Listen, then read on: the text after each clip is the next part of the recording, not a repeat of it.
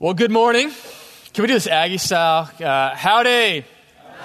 Yes. All right. If you have a Bible, uh, flip to Acts chapter 3. That's where we're going to be this morning.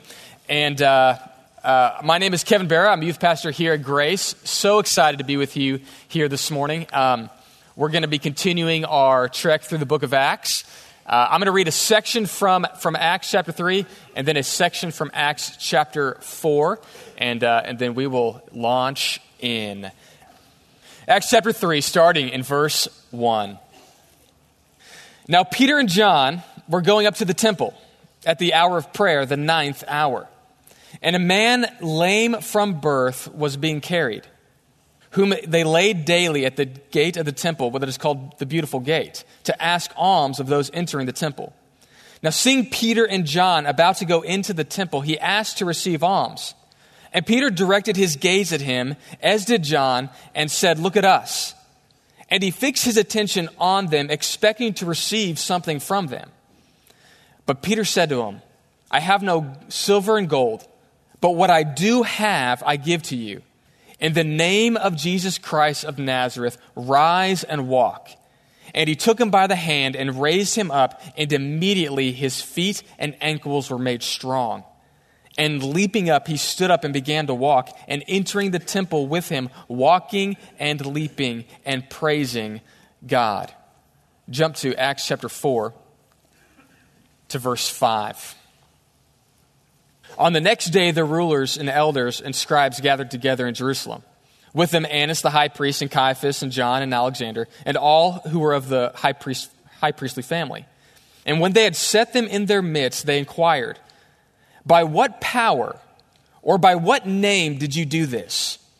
Then Peter, filled with the Holy Spirit, said to them, Rulers of the people and elders, if we are being examined today concerning a good deed done to a crippled man, by what means this man has been healed, let it be known to all of you and to all the people of Israel that by the name of Jesus Christ of Nazareth, whom you crucified, whom God raised from the dead, by him this man is standing before you well. This Jesus is the stone that was rejected by you, the builders, which has become the cornerstone. And there is salvation in no one else, for there is no other name under heaven given among men by which we must be saved. Well, this is an exciting section, in case you haven't picked up on that yet. This one's exciting. It is an amazing miracle. And if there is one phrase I would give you to describe what's going on in both chapters 3 and chapters 4, it's this that there is no other name than the name of Jesus Christ. And to, to have us jump off, I'm going to go to a place that you probably wouldn't expect. We're going to travel back through the, your history, even, to go to your, I don't know, your freshman year of high school, to a play you might have read and it's considered by many to be the greatest plays, the greatest romances ever written. And it's called Romeo and Juliet. Now, guys, you're probably shaking your head. No. Um, it's because you're a dude and, and you don't get it, I guess. And, uh, but what's so interesting about the story of Romeo and Juliet is, is how it begins. And the story, the setting of the story, if you're not familiar, it's, it's with two people, uh, a guy and a girl, that fall in love. But these two people are from two opposing families. And they've been born into these families, the Montagues and the Capulets, and they've kind of inherited these names, Montague and Capulet. And they've also inherited these struggles. And so they are ones that are really called star crossed lovers from two families that have been fighting for generations. And at one moment during the story, Juliet and Romeo meet. And at a strategic moment, Romeo sneaks into the garden where Juliet uh, is, is up in an, an, upper area. And Juliet is, is giving her thoughts out there. And she says this some of the most famous lines of all, in all of literature Romeo, Romeo, wherefore art thou, Romeo? Deny thy father and refuse thy name, or if thou wilt not, be, but be sworn my love, and I'll no longer be a Capulet. Juliet says, Punt on your name and we can be together. Now, Romeo's down in the garden listening in and doing a dude moment like, Should I stop? Should I leave? No, I'll go ahead and keep on listening. And so he keeps on listening. And she says this Tis but thy name that is my enemy. Thou art thyself not a Montague. What is Montague? It is neither hand, nor foot, nor arm, nor face, nor any other part belonging to a man. Oh, be some other name. What is in a name? That which we call a rose by any other name would smell as sweet. So Romeo would, were he not Romeo called. Retain thy dear perfection which he owes. Without that title, Romeo doff thy name. Great word, doff. And for that name which is no part of thee, take all myself. Oh, Juliet, what a line. Punt on your name and take all of me, right? She's like, the name is not that big of a deal. Let's just punt on our names and then we can be together forever. But what she doesn't get in her youth and naivety is that there's more than a name, more to a name than just the letters or the syllables, right? There's content behind the name. Every name carries content. It's more than the letters or the syllables, it's the information that the name carries. And we've all seen this in our culture. We all know that if we can get the right name behind us, it will enhance what we think about that product, what we think about that person, or what we think even about ourselves. If we can get the right name behind us, suddenly we'll see the significance of this. And one example of this is, is simply this this picture. Now, I just throw the picture up there, and immediately you don't even need the word apple. You just need the, the picture and the think differently, and suddenly that Apple product means something to you. That name carries content. For some of you, it's, it's quality, right? You know that you'll get a quality product if you get an Apple iPhone or Apple iPad, right? You'll know there's quality behind that product. For others of you, it's not really about the quality, it's about the status, right? And some of you parents, you know this, like your kid wants an Apple iPhone, and it's not just because it's a quality product, it's because they want to stick and have an Apple, right? And so there's other companies actually that have made a lot of money based on this, not just the quality, but the status. I came across this store Ladies, you know this store. And there's a lot of debate on how to pronounce the name of this store. Is it Louis Vuitton, Louis Vuitton, whatever? Uh, you know it. But I would say this what you get when you go to the store is not just a great handbag, right? You get status. It's more than the quality. It's when that LV is on your bag, it says something about you, right? And dudes, we're not immune to this either. You could be this hot young man if you just grab your Gucci glasses and sport them on your face, that name carries content. It says something about you. And all businesses know this. All product people know this that it's more than just the product, it's the name behind the product. In fact, even Rolex does this as well. So, Rolex, if they want to really get their product selling, they know it's more than just the name Rolex that's going to sell it. If they can get the right person to promote the product, and align that name, Roger Federer, with their product name, Rolex, they know it'll really get selling. Uh, Roger Federer is one of the greatest tennis players, um, kind of of our generation. He's won more titles. Some people don't know who, who he is. Beautiful man who's a good tennis player. And none of us are immune to this, right? None of us are immune to this. In fact, when I was about 10 years old, I fell victim to this same thing the power of the name, right? So when I was 10 years old, uh, I was playing basketball for the first time. My dad kind of held me out, and I was in fourth grade, and he said, Okay, we're going to play, buddy. And I said, All right, dad, I want to go play, but I've got to get the right shoes. Because if I have the right shoes, I will be amazing. And so I remember going to the shoe store and standing there and seeing, you know, embossed in a case the Nike Air Jordans, right? And I'm like, Dad, I need that. Because I know if I can just put those shoes on my feet, I will fly, right? Needless to say, it didn't pan out, right? Um, I played basketball in high school, and that was the culmination of, uh, of my basketball venture. But the truth is this we all believe that if we can unite ourselves with the right name, it will enhance our performance, it will enhance our, our likability. We name drop in certain cases because names carry content. Names mean something more than just the product. But this morning, I want to tell you this that there is no greater name than the name of Jesus Christ. There is no greater name. There is no other name that can heal the deep struggles that you're struggling with. There is no greater name in history.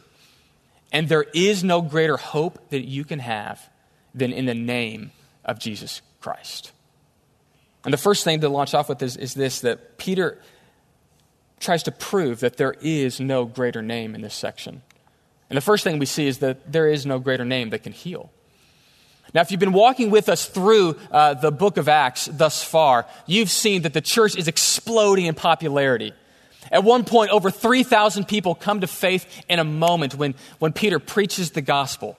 And people are hearing the gospel in their own languages as, as tongues of fire fall down amongst the people. And in Acts chapter 2, verses 42 and 43, Luke gives us a summary of like what's going on in the church at that point in time. And it says that everyone is devoting themselves to the apostles' teaching. And it says that everyone is standing in awe and wonder as miracles are being performed by the apostles. And in chapters 3 and 4, Luke takes a moment to highlight one of those miracles. What are the miracles that these men are performing? Well, they look something like this. In Acts chapter 3, verse 1, we get the setting of this miracle. It says, Now Peter and John were going up to the temple, and it was the hour of prayer, the ninth hour. And a man lame from birth was being carried whom they laid daily at the gate of the temple that is called the Beautiful Gate to ask for alms of those entering the temple. And now, seeing Peter and John about to go into the temple, he asked to receive some alms. And we get the setting for this. There's a man who is lame from birth who is at the, at the Beautiful Gate. Now, there's three major gates that uh, were on the, around the Temple of Jerusalem. One of the most beautiful and spectacular was called the Beautiful Gate, and it was more than likely uh, the entrance of the, to the court of women. And it was one of the most beautiful, most spectacular. And there was a man there laying who was lame from birth. He could not walk from the moment he was born. If you were to read in Acts chapter 4, verse 22, it, say, it tells us that this man was about 40 years old. So for 40 years of his life, he had never taken a step. And as he's sitting there at the gate, he's just asking for some alms to be dropped into his hand. See, at this time in this culture, there was no way for this man to make money or contribute to his family other than just to beg. And so he's sitting there at the gate, begging that someone would be gracious to him and drop some money in his hand.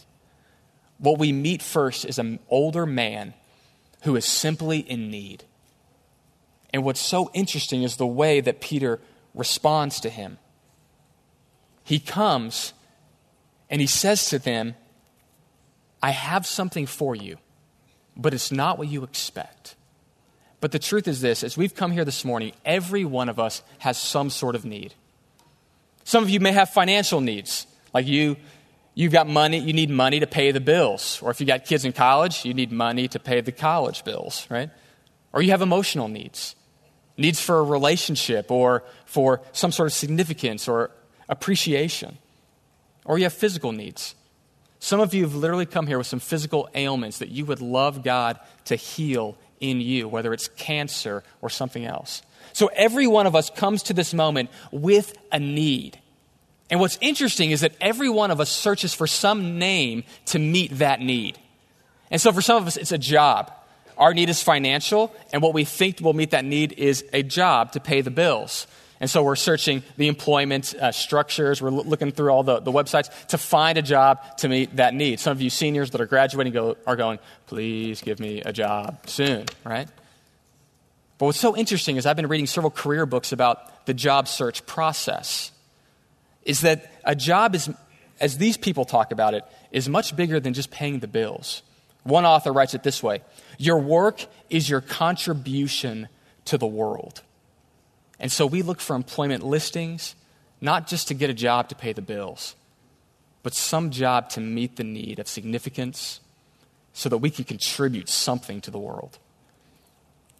Are you're looking at, you have relational needs.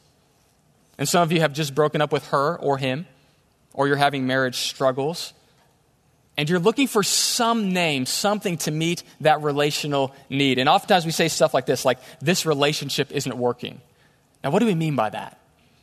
We mean, well, this person isn't meeting my relational need, and I need to trade up or get a new one so that that someone, some name, will meet my relational need. Or it's been interesting recently, as I've been talking to my neighbors um, recently, they'll say something like this um, I kind of just need God, or need religion, or I need faith. And what they're saying is this like, I, I have a need And I feel like some sort of faith system might help meet that religious need that I have. And so I don't know where you're at this morning, but I know that all of us have some sort of need that, has come, that we're bringing to this place. And this man, he had a need. And his need was financial, and he's hoping that someone will just stop by, drop a few coins into his hand, and meet his need. But he's going to get something that is beyond all of his expectations. You see, God is going to meet his need in a way that he does not expect, and it's going to be well beyond anything he had ever experienced. Read with me in chapter 3, verse 4. It says, And Peter, directing his gaze at him, as did John, said, Look at us. And he fixed his attention on them, expecting to receive something from them. But Peter said, I have no silver and gold, which would have been kind of anticlimactic if you were this guy, right? You're like, I was hoping for either silver or gold, right? But he says, But what I do have, I'll give to you.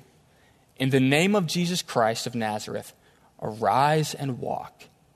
And he took him by the right hand and raised him up, and immediately his feet and ankles were made strong. I mean, this was well beyond anything that he had expected. He was hoping for a tip, and he got a triumph, right? He was a victim his entire life, and right now he's a victor. How would you respond if you had a need and it was met by something that you totally didn't expect that was well beyond your expectations? How would you respond? His response was to dance. I love that. Verse 9, verse 8. And leaping up, he stood up and began to walk and entering the temple with them, walking and leaping and praising God. And all the people saw him walking and praising God and recognized him as the one who had sat at the beautiful gate of the temple, asking for alms. And they were filled with wonder and amazement at what had happened to him. See, everyone knew this guy. He was the guy that for the past 40 years had been sitting at the gate, and no one expected something like this to happen to him. And so everyone in this moment has the same question in their mind How did this happen? You see, every great story, every great success has a great story, right? Every great triumph has a tale behind the triumph to tell how it happened. So if you go watch a football game, anyone watch the Aggie game this past weekend, right? One or two of you? Yeah, good. What happens at the end of every game is that reporters go to the winning and losing teams and they both ask one question. Being a reporter is easy. Just kidding. It's, it's hard. But they ask one question. It's this What did you do to win to the victor? What did you do to lose to the loser? and both people have to like, come up with answers. This is what we did to lose or to win. This is what we did to lose. And everyone has to answer that question because everyone wants to know what is the story behind the story? How did you get to where you are?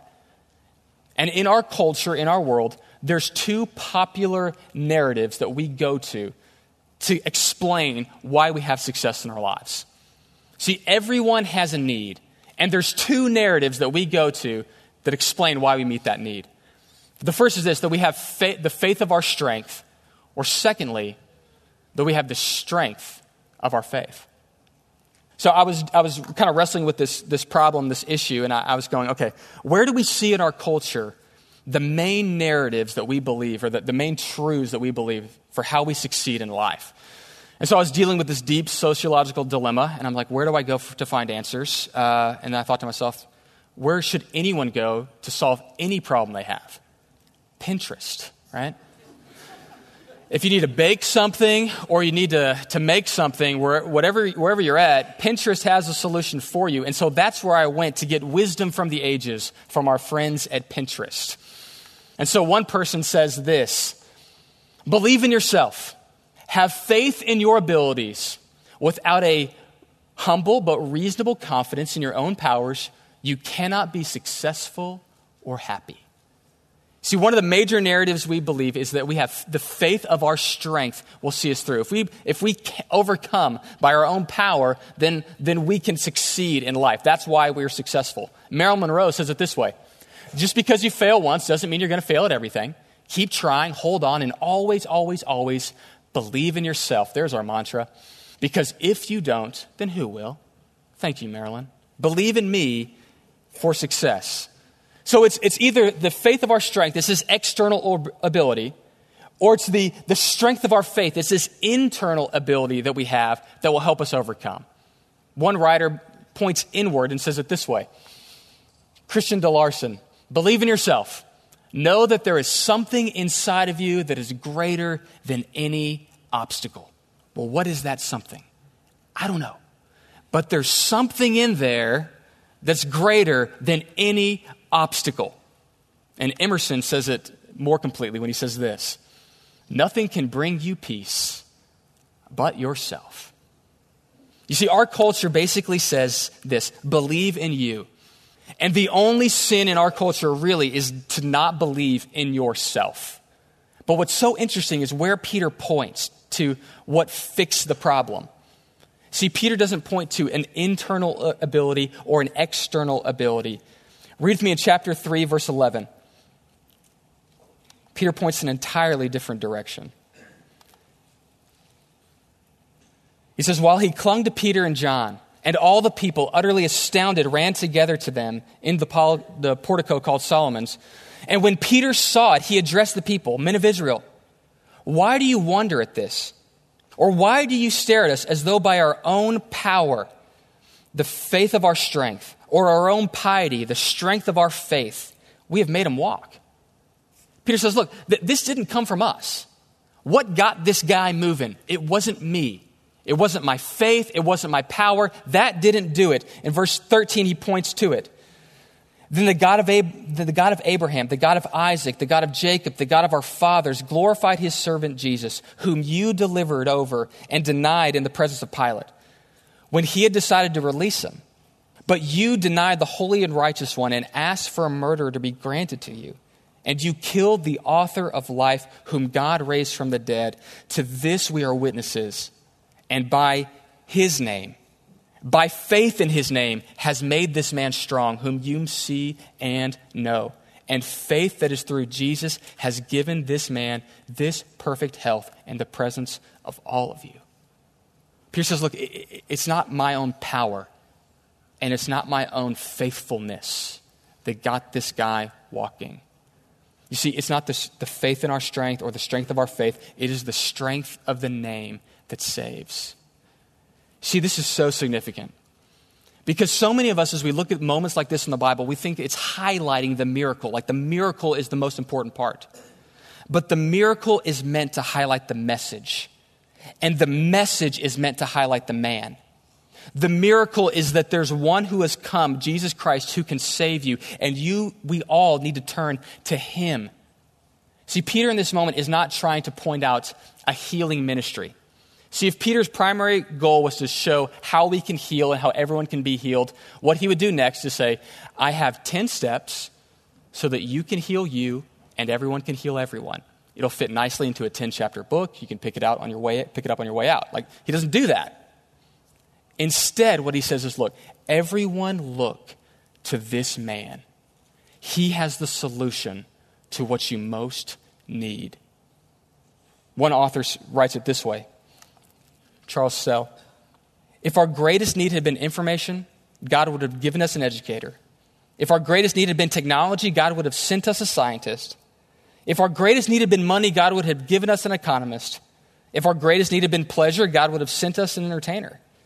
But our greatest need was forgiveness. And so he sent us a Savior. You see, God sent us what we most needed to meet every need that we have. He sent us his Son. And what we need, what we need most is not a new job or a new relationship or better financial plan. Those can be helpful, but that is not our deepest need. And Jesus alone can heal us of the thing that is hurting us most. And this is so significant is because of the turn that Peter takes next. He turns and gives us a history lesson of the nation of Israel. If you jump down to chapter 3 verse 22 or verse 17, he says, And now, brothers, I know that you acted in ignorance, as also did the rulers. But what God foretold by the mouth of the prophets that this Christ would suffer and thus be fulfilled. You see, Peter turns next to talk about the history of the nation of Israel, which is kind of odd. Because we're a people, or we're a culture that we don't celebrate history, we celebrate the present. We're into whatever is the latest the latest technology, the latest research, the latest phone. See, we're into the newest, we're not into the oldest. You see, we don't keep on playing bands from the 80s, the lost decade of music, right? We forget our pop stars, right? Once they hit 25, 26, we're like, oh man, you're way too old to be our pop sensation. Like we kind of push them out, let them move on, and we only can see them on VH1. Where are they now? That's the only place we can find our lost pop heroes. Because we're not concerned as much about the present or our past, we're concerned with maybe what's going on right now or potential. But that's not the case for the nation of Israel. See, they were a people stooped in their history. They believed that their history described why they were in the place that they are currently. They all look to their history to describe their present. And Peter knew this. And so, what Peter does next is he references the movement of history, all pointing to the moment when this man would enter. Jump down to verse 22 of Acts chapter 3. Moses said, The Lord God will raise up for you a prophet like me from your brothers. You shall listen to him in whatever he tells you, and it shall be that every, that every soul who does not listen to the, the prophet shall be destroyed from the people. And all the prophets who have spoken from Samuel and those who came after him all proclaimed these days You are sons of the prophets and of the covenant that God made with your fathers, saying to Abraham, And in your offspring shall all the families of the earth be blessed. God, having raised up his servant, sent him to you first to bless you by turning every one of you from your wickedness.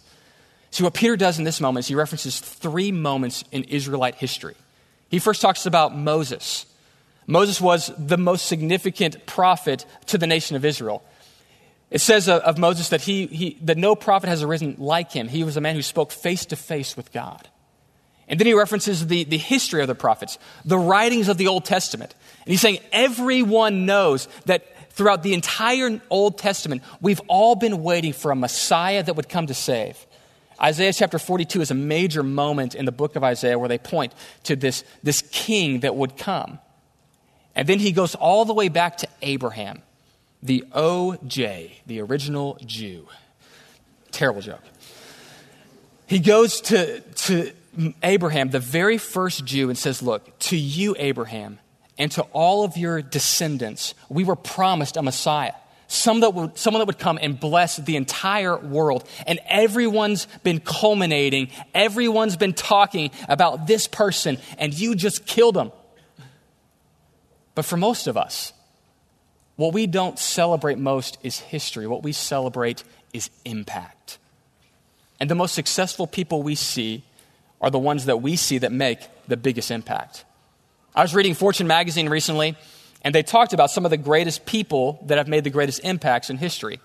And one of them was a person, a basketball player named Michael Jordan.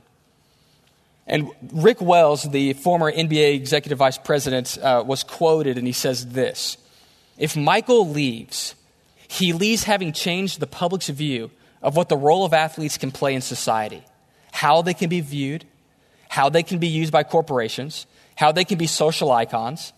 He also leaves the sport, the sports business, a fundamentally different industry from the one which he came into. How you figure out what he benefited from based on the industry's growth and what he contributed to the growth of the industry is a question for the ages. What he says is this We'll take the, the most prominent sports icon, Michael Jordan, and if we try to quantify, like figure out financially, what was the impact that this guy had, they would say, he says, that is a question for the ages. He's fundamentally changed the game. But Fortune magazine tried to do just that. They tried to figure out what was the economic impact of this one individual. And so they looked at his salary, they looked at TV sales, they looked at uh, money he brought to different organizations uh, through sponsorships like Nike and that sort of thing. And as they looked across the board, they said as of 1998, he had a $10 billion impact on the industry, one person to the game. And as they continue, and one of the things at the end of the article says this, and that number is still climbing. See, he has made a, such a splash in the sports scene, he's changed the game. But you know what? I think you can, I think you can you can view Jesus in the same light. You see, what Peter is trying to say is there's no other great, greater name in history. But I would challenge you to, with this that there is no man in history that has made a bigger impact than the person of Jesus Christ. And I'm not the only one saying that. There's one historian named H.G. Wells, and he writes it this way He says, I'm a historian, I'm not a believer. But I must confess as a historian that this penniless preacher from Nazareth is irrevocably the very center of history. Jesus Christ is easily the most dominant figure in all of history. That's from a historian. But politicians and even dictators have said the same thing. Listen to this quote from Napoleon Bonaparte, of all people. He says this You speak of Caesar, of Alexander, of their conquests, and of the enthusiasm with which they have enkindled in the hearts of their soldiers. But can you conceive of a dead man making conquests? With an army of faithful, faithful entirely devoted to his memory? My armies have forgotten me while living, as the Carthaginian army forgot Hannibal. Such is our power. I know men, and I tell you that Jesus Christ is no mere man. Between him and every other person in the world, there is no possible term of comparison. Alexander, Caesar, Charlemagne, and I have founded empires. But on what did we rest our creation of our genius? Upon force. Jesus Christ found his empire upon love, and, the, and at this hour, millions would die for him. I search in vain history to find similar to Jesus Christ, or anything which can approach the gospel. Neither history, nor humanity, nor ages, nor nature offer me anything with which I'm able to compare it or to explain it. Here, everything is extraordinary. That is a significant statement by Napoleon Bonaparte.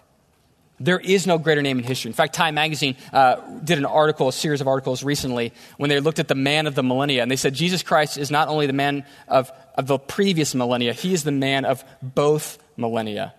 And Will Durant, another historian, said this. He was asked, What is the apex of history? And he said, The three years that Jesus of Nazareth walked the earth.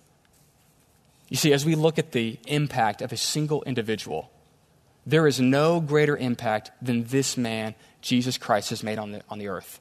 We number our days based on the life that this man lived.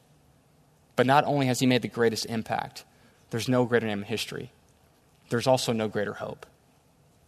After Jesus, or after Peter gave this sermon, um, he was arrested. He and John are arrested. And in Acts chapter 5, or chapter 4, verse 5, it picks up with Peter and John in prison. And we read it earlier. The, the authorities basically said to him, Hey, how did you do this? How did you pull off this healing? How did this happen? And Peter answers that question.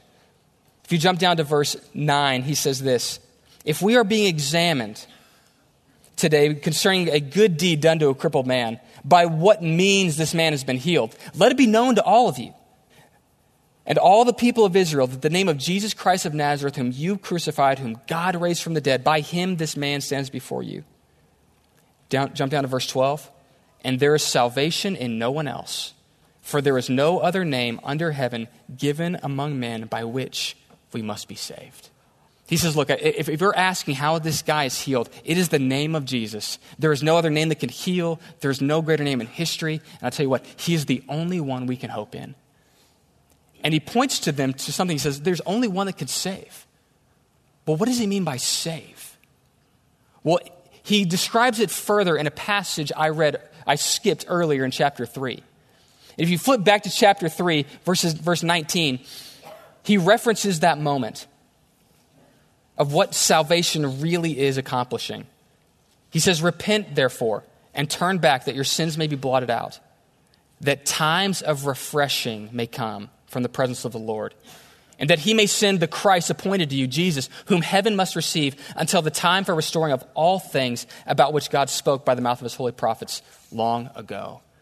He says, here's, when I'm talking about saving, here's, here's what I'm talking about. There's two things there is refreshing and restoring.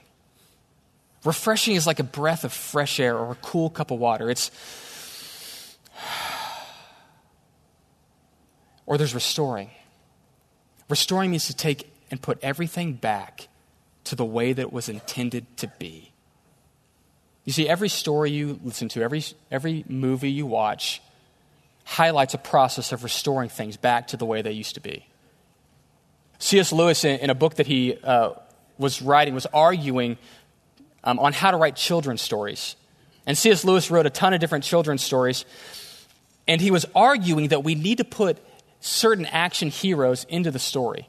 And he writes this He says, Since it is so likely that children will meet cruel enemies, let them at least have heard of brave knights and heroic courage. And what C.S. Lewis is writing there, and it strikes to the heart of it, he says, he says that children are in a dangerous world. So let's at least write stories that have heroes in them. And the truth is this if, you interact with kids at all, you know that kids love a hero. I've got three kids I've got a five year old daughter, a four year old son, and a two year old son. And each time I come home from work, they greet me the same way. I come into the door, they grab swords that I bought them, and they run and attack me and start beating me with the swords, right? And I'm like, what's going on? And they're like, Daddy, we're going to kill you, okay? And they start stabbing me. And I'm like, who raised these children, you know? And so I pick them up and I throw them to the couch and I wrestle around with them and I play with them and we have a great time. And, and my kids won't go anywhere without capes, okay? I've got a two year old son named Jesse and he wears a cape everywhere. First thing in the morning, cape, cape, okay? He puts it on. Why? Well, I think what C.S. Lewis writes is telling. It is a dangerous world out there. And if you interact with kids, you see that they feel it, that they want a hero because they're afraid. And they're thinking, if I can just kind of wrap myself in this cloak and have this sword, I'll be brave and I'll be able to fight the bad guy. And the truth is this every story we tell is a story where we see evil beginning to win but we all long for a hero. J.R.R. Tolkien wrote, wrote an essay on fairy stories. And he says, The reason we fantasy fiction and fairy stories will never go out of business is because every fantasy story has these five pieces. That we, number one, get to step out of time altogether. We get to escape death. We get to hold communion with non human beings. We find perfect love that will never part, and we see that good will finally triumph over evil. And if you think about it, every movie that's been made recently, look at like The Avengers or Ant Man, you see a story of a hero that's in fantasy fiction, right? Why do we pay millions of dollars to go see these movies that aren't realistic? Ant Man shouldn't have been made, right? I'm going on record saying that. But the reason we keep going is because it's telling the same story that all of us want to see played out through history a rescuer who restores, someone who comes in and puts back that what was broken. Joss Whedon, the creator of, of, of many of these, um, these movies recently, was asked at one point, um, Do you have anything like faith? And he responded this um, in Entertainment Weekly. He said, I have faith in the narrative. I believe that there is a story, and if we just follow the arc of that story long enough, it will lead us to where we want to go. And at one point, as he's making Buffy the Vampire Slayer, okay, yeah, one of you knows what I'm talking about. Um, Sarah Michelle Gellar is, is inter- interviewing him, and, and she asks, like, I don't see where this story is going. And he says this, have faith in the narrative. It will tell us where to go. Even when we get lost in the midst of the story, what we will see eventually is a hero step in and rescue. It's the same storyline everywhere. It's over and over and over again. It's like vertigo. We want that story to play out over and over and over again. Why? Because it's not just a story out there, it's our story. It's a story of Jesus who stepped into history to fix that which was broken, to bring us back in relationship with Him, because He is the only one that can save. He's the only one we can hope in. Tim Keller, at the end of one of his books, sums it up better than I can. And Tim Keller says it this way He says, We modern people think of miracles as suspensions to the natural order. But Jesus meant them to be the restoration of the natural order. The Bible tells us that God did not originally make the world to have disease or hunger or death in it, But Jesus has come to redeem where it was wrong and to heal the world where it was broken. His miracles are not just proofs that he has the power, but also the wonderful foretaste of what he is going to do with that power. Jesus' miracles are not just a challenge to our minds, but a promise to our hearts that the world we all want is coming. I love this moment when Peter heals and points to the name that matters most. Because there is no other name under heaven that can heal you. There is no greater name in history. And there is no greater hope that you have. Turn to Jesus. There is no greater name. Let me pray for us. Lord, thank you so much for this morning. And Lord, I thank you that you did not leave us in our sin, but you sent the best that you had to fix the brokenness we all feel. And I thank you so much that you sent your son perfectly to redeem that which is broken, to restore everything that was broken. And if we put our faith alone in Christ alone for the forgiveness of our sins, we're promised not only restoration in our current life, but a full and final restoration in the future. And Lord, I thank you so much for this morning. I thank you for these people. I thank you for this moment that we get to gather together and be reminded or convicted of where we are running away from you to try to meet our deepest needs. I pray that we might turn to you. It's in your precious name we pray. Amen. Y'all have a great morning.